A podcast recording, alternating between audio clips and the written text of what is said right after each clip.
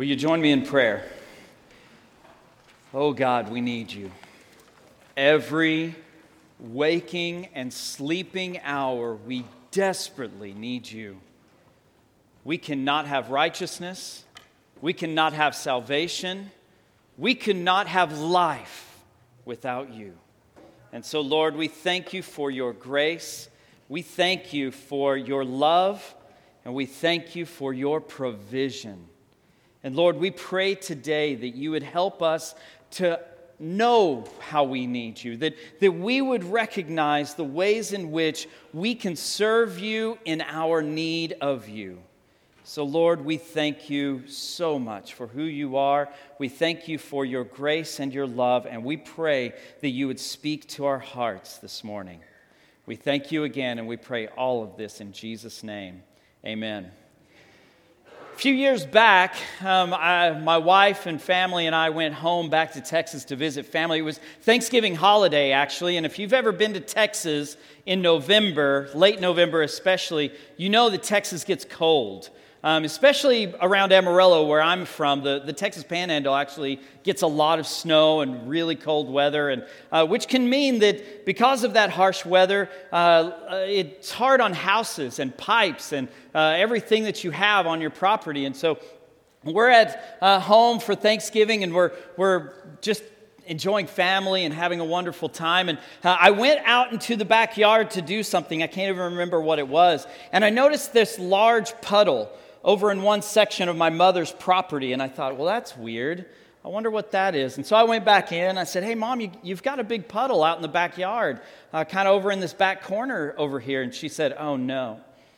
And I went, what? And she said, well, that's where the main comes in from the street to supply water to the house. And she goes, I know that it's been leaking a little bit here and there. So if there's a full-on puddle, a small lake actually had developed in my mom's backyard.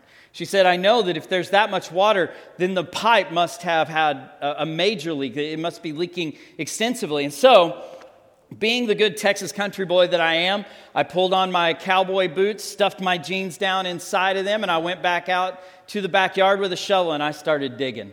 And I dug, and I dug, and I dug, and I dug a hole that went up to my armpits and finally hit the pipe.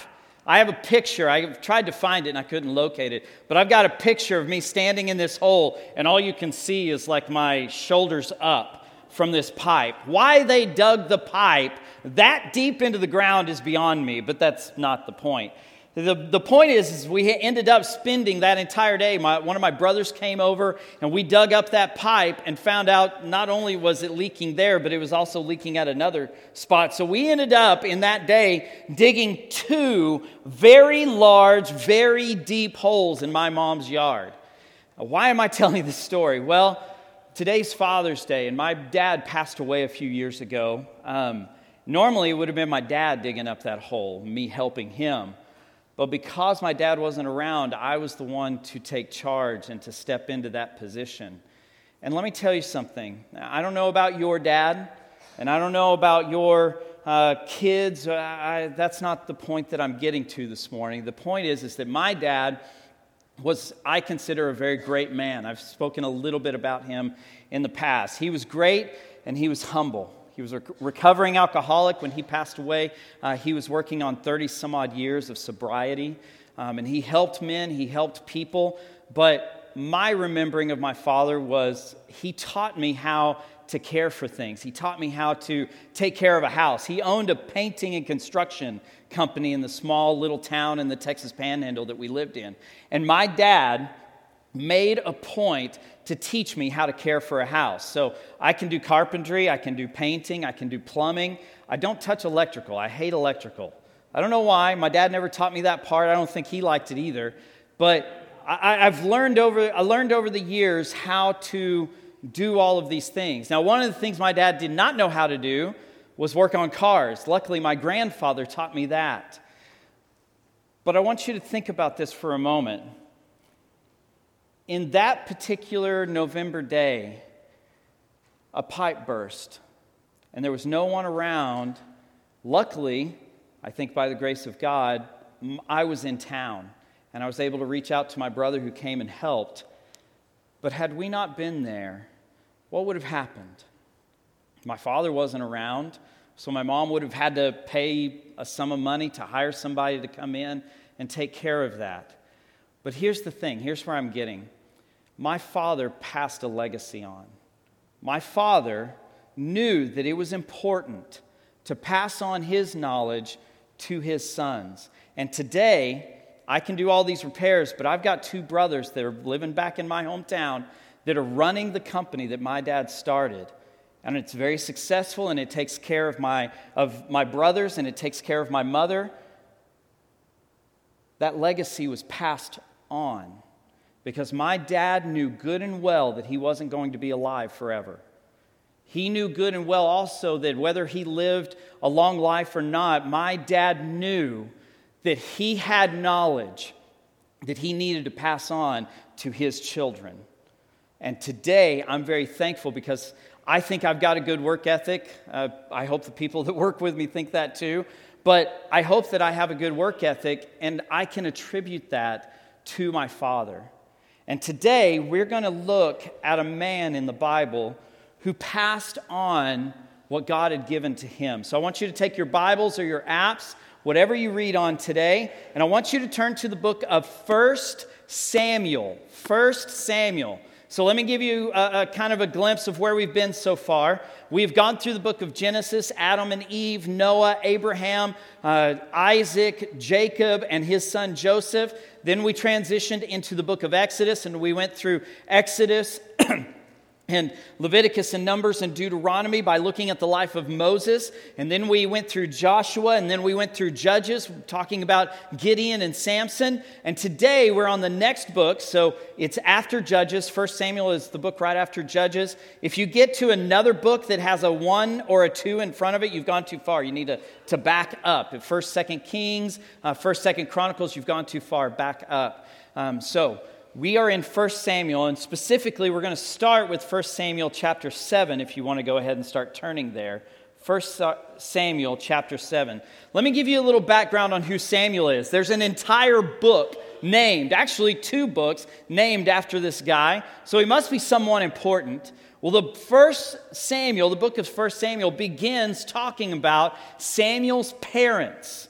And how Samuel's mom couldn't have a child, and so she went and prayed to the Lord. Apparently, her praying was so obvious, it was so apparent that the priest, the Levite that was there, the high priest, actually walked up to her thinking that she was drunk because she was praying so actively in this moment.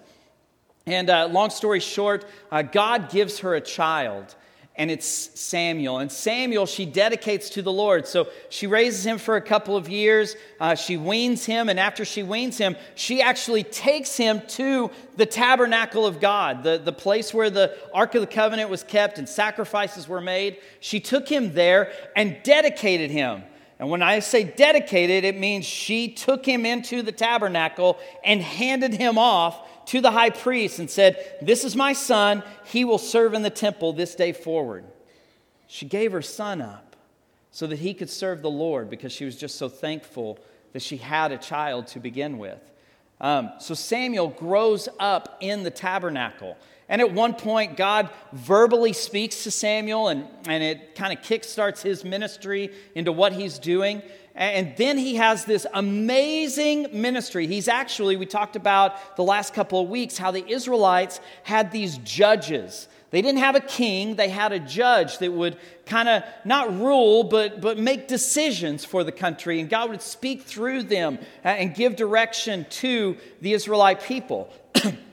And so Samuel is actually the last of the judges. And we're going to talk about that here in just a moment. But let's look at the ministry of Samuel. So 1 Samuel chapter 7, and we're going to begin in verse 15. 1 Samuel chapter 7, verse 15 is where we're beginning. And we're going to read verses 15 through 17. It says this: Samuel continued as Israel's leader all the days of his life. From year to year, he went on a circuit from Bethel to Gilgal to Mizpah. judging Israel in all those places. Now, when it says judging, it basically means that people would come to him needing a decision about some issue that was happening or some circumstance in their life, and they would come to him as the judge of Israel for that decision. So, verse 17, but he always went back to Ramah, where his home was, and there he also held court for Israel, and he built an altar there to the Lord. So Samuel has this huge ministry. The entire nation depends on Samuel's decision making.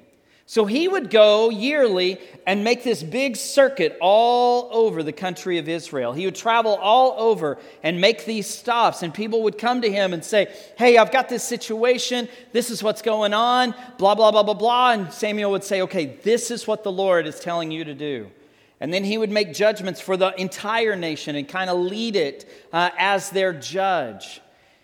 But that wasn't all that happens with Samuel. There comes a point when the people of Israel come to Samuel and said, we don't want to judge anymore. We want to be like all the other nations that are around us, and we want a king. And God sends Samuel to give them a king. So now fast forward to 1 Samuel chapter 10. So you're in chapter 7, just three more chapters over. Chapter 10, verse 23. Chapter 10, verse 23. So the people have come to him and said, we don't want you to be our judge anymore, we want a king. And look at the response in chapter 10, verse 23. They ran and brought him out, and as he stood among the people, this is Saul, the next king. They brought him out among the people, and he was a head taller than any of the others. And Samuel said to all the people, do you see the man that the Lord has chosen? There is no one like him in among all of the people. And then the people shouted, long live the king.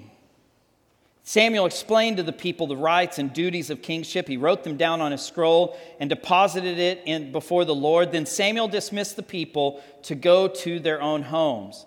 Saul also went to his home in Gibeah, accompanied by valiant men whose hearts God had touched.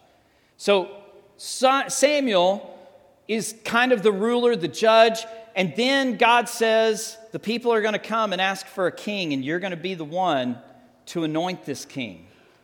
And so God sends him to Saul, he anoints him, and then what we just read is Saul's announcement, Samuel announcing that Saul is now the new king of Israel.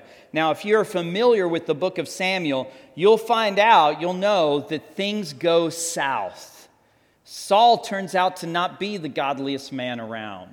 He ends up being a king that does some good things, but he also does some very ungodly things. So now fast forward to chapter 13. You're in chapter 10. So now fast forward to chapter 13, verse 13. Chapter 13, verse 13. So Saul has just done something. He has sacrificed a sacrifice to the Lord, which was not his right. He did not have the right to do that. That was something that only Samuel could do. And so look at what Samuel's response to Saul's disobedience is. You have done a foolish thing, Samuel said. You've not kept the command of the Lord your God, that the Lord your God gave you. If you had, he would have established your kingdom over Israel for all time. But now your kingdom will not endure. The Lord has sought out a man after his own heart and appointed him ruler of his people, because you have not kept the Lord's command. Interesting. Samuel, judge of Israel, the people come and complain. They don't want a judge, they want a king. So God sent Samuel to anoint someone as king, and then it backfires. It blows up in Samuel's face. And Samuel has to tell the existing king, the guy with all the power, the guy with the army, the guy with the authority, he has to tell him, you messed up, and because you messed up, your kingdom is going to be taken away from you and given to someone else. Now, one more fast forward. Now go to chapter 16. Chapter 16, starting in verse 11. Chapter 16, verse 11. So Samuel has now gone. God has sent him to anoint the next new king of Israel, because it's not going to be one of Saul's family. And so he goes to this man named Jesse that God had sent him to. And God had said to Samuel, I'm going to make one of Jesse's sons the next king. And so Samuel gets there. He has Jesse bring out all of his sons. And he goes. He sees the firstborn. And the firstborn is tall and strong and manly and good looking. And Samuel goes, oh, this must be the guy. And God says, no, this isn't the guy. And so he goes to the next son. God says, no, this isn't the guy either. And he keeps going down, and God says, listen, you keep looking at the outward appearance of these boys. I look at their heart, because my concern is not with physical appearance, but the heart of men. And look at what is said in verse 13, or verse 11, sorry. Chapter 16, verse 11. So he asked Jesse, are these all the sons that you have? There is still the youngest, Jesse answered. He is tending the sheep. So Samuel said, send for him. He will not sit down, or we will not sit down until he arrives.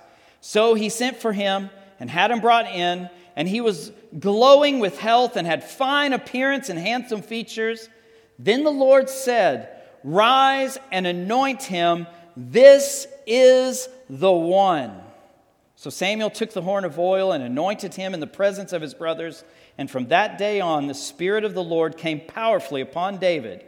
And Samuel then went to Ramah.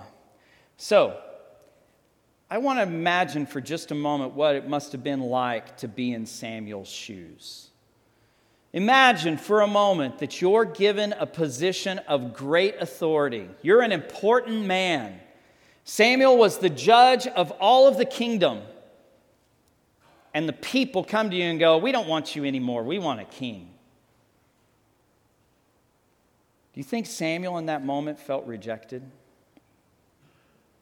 Now fast forward, he is sent by God to anoint a king.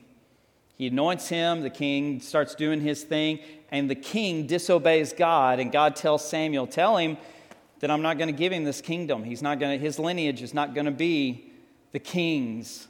His sons will not be the kings. I'm going to anoint someone else. And so Samuel, after being rejected, now has to go and tell the existing king who he anointed that he is not going to continue as the king. His family's not going to be the leaders of the kingdom. And so God sends Samuel to go anoint someone else. Would you feel rejected if you were Samuel? According to what we see in God's word, Samuel did everything right. He was godly. He was a good man. He made good judgments. And yet the people didn't want him. What was Samuel's reaction? You see, some would have felt rejection, but Samuel responds in unwavering obedience to God. There is not a single indication in the book of 1 Samuel that Samuel at any point went, why? He at no point went, this isn't fair. They hurt my feelings. At no point does Samuel do that. As a matter of fact, Samuel just simply goes, okay, Lord, I'm going to do what you tell me to do. And he continues going through the process of his obedience to God. So here's my big idea for this week. That idea that I want you to kind of keep in mind and think through this week, and here it is. You are sent to serve, and serve to send. Every single one of us in this room are sent to serve, but we are also servants to go and send others. One of the purposes of our servanthood in Jesus Christ is to go and equip the next person or the next people for ministry. You see, Samuel, even though it hadn't been written, Samuel fully understood what's written in Ephesians chapter 4. Ephesians chapter 4, verse 3, no, it's not verse 3, it's verse 4. Ephesians chapter 4, verse 4 says this, there is one body and one spirit, just as we were all called to one hope when we were called. One Lord, one faith, one baptism, one God and Father of all, who is over all and through all and in all.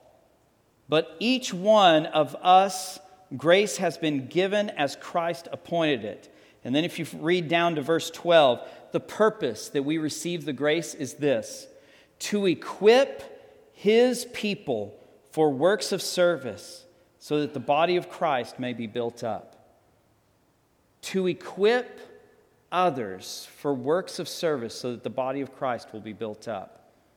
My father could have been a lazy man and not taught me and my brothers how to work and how to take care of things and how to fix things.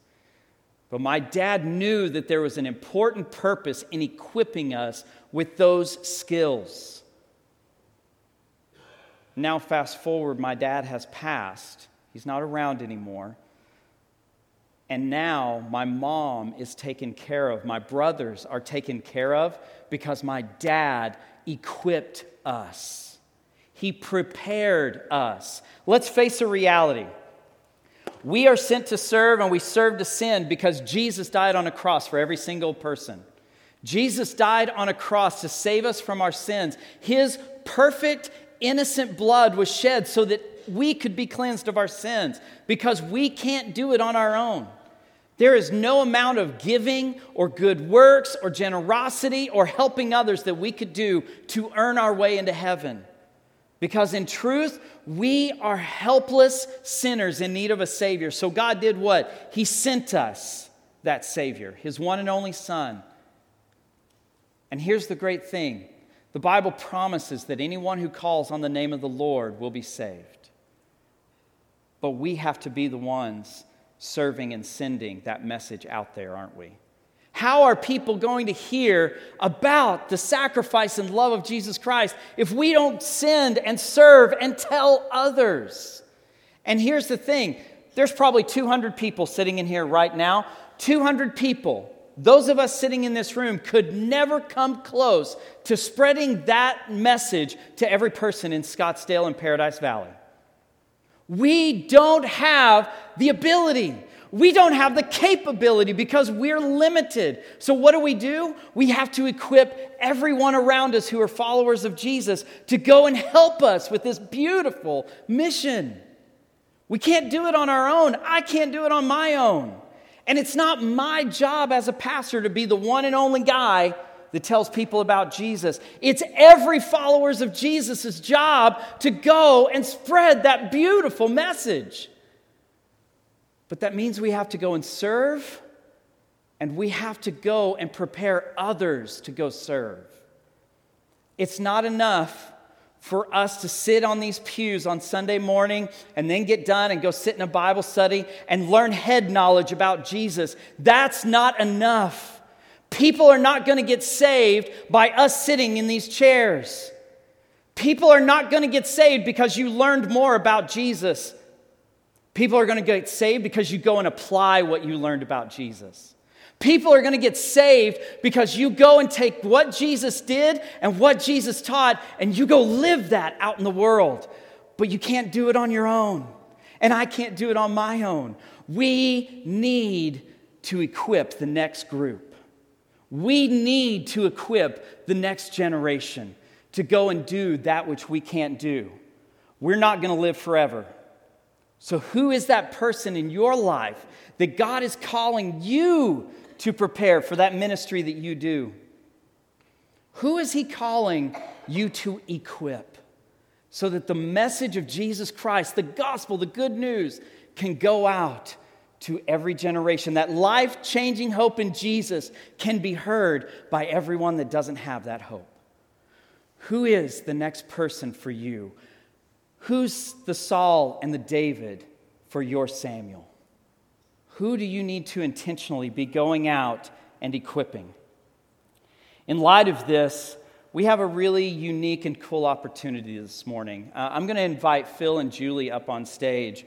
Phil and Julie are connected to our church. They've been around. You probably are familiar with at least one of them, if not both of them. And Phil and Julie have been called to go serve in the mission field in Thailand. And so I wanted to have them up here. They're leaving July 6th, right? July 6th, they're leaving. So they're just days away from leaving our country and heading to Thailand to go do ministry there to the people groups who do not know Jesus.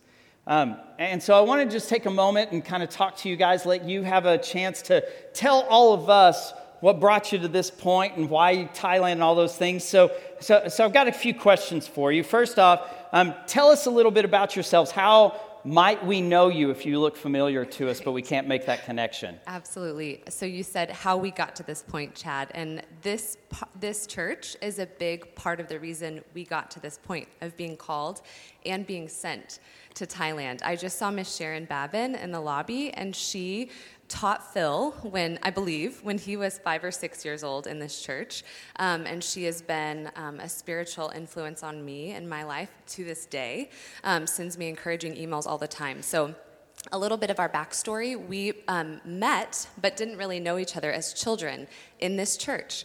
Our families kind of barely overlapped. Phil's parents, Steve and Sharon Hoshawara, were here, I think, in the early to mid-'90s. And then my parents, Don and Michelle Mitchell, came in '96. And so we barely overlapped. But we're very much blessed by the preaching and teaching and children's ministry and youth ministries in this body. So thank you so much for all of the ways that you participated in building us up spiritually. We're so thankful for that. So since then, we have kind of gone different directions, and Phil has done some overseas work. He's been in Azerbaijan and in Thailand for several years, and we reconnected at Phoenix Seminary here in the Valley. I was working there, and he came as a student, and we reconnected and met, and so are sharing in this joint calling of taking the gospel to Thailand. So speaking of Thailand, what led the two of you to have a heart for the people of Thailand? Why Thailand, I guess, would be a better question. Absolutely. You want to answer? Sure. It was not like a sheet came down from heaven we each have different stories, but for either of us, that was not the case. It was little baby steps over time, I think, where God just directed us and showed us this is what he had for us. So it was things like a short-term 2-week mission trip to Thailand right after high school for me. There was just seeing the need that there was in Thailand with so few Christians, so few opportunities to hear the gospel. What you just mentioned, everyone who calls on the name of the Lord will be saved. But Romans 10 said, how will they call on the name of the one whom they haven't believed? And how they believe if they haven't heard? And without someone preaching, how will they hear? So there was just that need that was so obvious. There are ways that we felt God had equipped us, and then people in our lives that were affirming that calling on our lives, saying, yeah, we think this is a good idea. We can see how God has equipped you to do that. So over time, God just kept opening doors and leading us in this direction. So there have been people who have invested in your lives, not just in this church, but in many ministry contexts and settings. So what is the ministry you're hoping to be doing in Thailand? Like, you're going to go over there, and obviously there's a lot of work to be done just to kind of learn the language and the culture and those kinds of things. But what else will you be doing in Thailand in this ministry? Yeah, so like you said, we'll be studying language for the whole first year that we're in Thailand. But after that, we want to go somewhere in central Thailand that is largely unreached, which is most of central Thailand, and be involved in church planning. So that will probably look like initially just building relationships and sharing the gospel, because really, for the most part, it's starting at ground zero with people who haven't even thought about a creator God, let alone who is Jesus Christ, what has he done on the cross for us. So we'll be sharing a lot of the gospel, having Bible studies, just introducing people to the story of Scripture. But the long-term goal is that we would see people not only come to put their trust in Christ, but to grow up in that faith and into maturity. So we want to plant a church and be involved in discipling and equipping, as you said, especially a Thai national believer who can be a pastor and take on that work of pastoring the church. Awesome. So how can we stay in touch, support you, pray for you? What are the things that we can do as First Southern and the people here to support you in your ministry?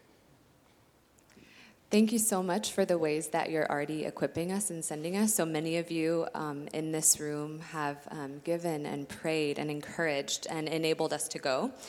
We have an email newsletter that we send out every couple of months, and we'd love to connect you that way. So please Connect with Phil or I will be in the coffee area. The Welcome Center. The Welcome Center after this service. So please, we'd love to meet you or reconnect with you, give you a prayer card that we've brought, or get you on our email list so we can send those needs.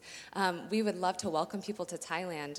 We'd like to learn the language first so we can actually host you well and feed you and get you around the city. But we'd love to introduce you to the people that we meet there and have your help as we serve. So consider that in the future. So there will be a great opportunity right after the service to walk out these doors, turn right, and go towards the Welcome Center.